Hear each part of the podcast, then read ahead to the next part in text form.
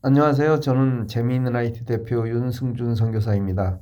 오늘은 여러분에게 카톡에서 글자 확대 기능이란 제목으로 말씀드리겠습니다. 사 년 전까지만 해도 병원은 가끔 정기적인 검사를 위해 가던 곳이었습니다. 그런데 코로나에 심하게 걸리고 그 후유증으로 폐렴으로 세 번이나 입원하게 된 후 병원은 아주 친한 곳이 되었습니다. 특히 이번 한국에 와서는 가장 많이 간 곳이 병원이라고 구글이 알려주고 있습니다.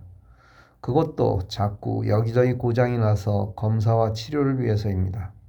특히 치료 과정이 매우 익사이팅해졌습니다. 단순한 검사에서 시술, 수술 이렇게 바뀐 것입니다. 나이가 들면서 일어나는 당연한 결과인지 모르지만 이번 기회에 고장난 부분을 고쳐 더 멀리 그리고 더 잘하라는 하나님의 뜻인 줄 알고 감사하고 있습니다. 감사하면 감사할 일이 생깁니다. 그런데 일이 감사할 결과로 끝났을 때 감사는 당연하지만 결과를 알지 못하는 상태에서 먼저 감사하기는 쉽지 않습니다. 결과가 좋지 않은 일인 경우는 더욱 그렇습니다. 하지만 바로 그때 감사를 먼저 말하십시오. 그럼 결과는 분명 감사로 바뀝니다. 저는 여러분이 이런 삶을 사시길 바랍니다. 카톡으로 어떤 내용을 받았을 때 글자가 작아서 보기 어려운 때가 있습니다. 이때 가끔 위쪽에 가, 가라는 기호가 보일 때가 있습니다. 이건 글자가 확대되는 기능입니다. 이걸 누르면 축소 확대가 되는데 이십오 퍼센트씩 증가합니다. 즉 글자가 백 퍼센트인데 백이십오, 백오십, 백칠십오, 이백 퍼센트로 확대하여 볼 수 있다는 뜻입니다. 물론 이 기능이 언제나 보이진 않습니다.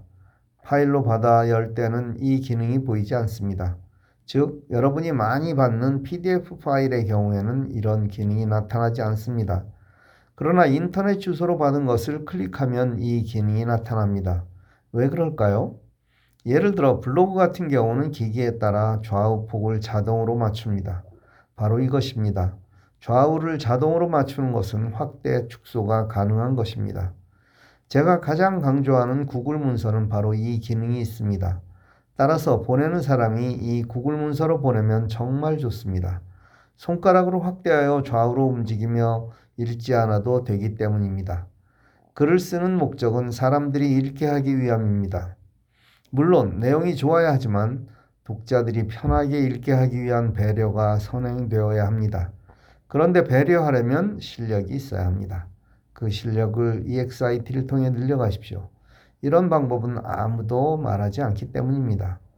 구글 문서는 인터넷 주소를 뜻하는 유알엘로 저장됩니다.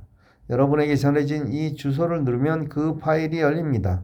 그 주소를 카톡으로 받았다면 확대 버튼을 통해 내가 읽기 편한 크기로 조절할 수 있습니다. 따라서 글을 쓰는 사람이 이 구글 문서로 만드시길 바랍니다. 여기서 주의할 사항은 기존의 생각에서 벗어나는 것입니다. 워드 프로세서를 사용할 때의 기본 생각은 프린터로 인쇄하여 보도록 하는 것이었습니다. 이 생각에서 벗어나야 합니다. 지금은 모든 문서, 이메일을 스마트폰으로 봅니다. 따라서 가장 중요한 것은 좌측에서 띄어쓰기입니다. 이 부분이 커지면 스마트폰 화면에서 읽을 수 있는 부분이 확 줄어듭니다. 이 좌측에서 띄어쓰기를 줄여야 합니다. 스마트폰에서 잘 읽게 하기 위해서는 지금까지 생각하던 한 페이지의 레이아웃에서 벗어나셔야 합니다. 만일 프린트도 고려해야 한다면 별도로 만드셔야 합니다. 먼저 인쇄형으로 만드시고 파일, 사본 만들기로 새 파일을 만들고 이를 스마트폰용으로 고치시면 됩니다. 이해하시죠?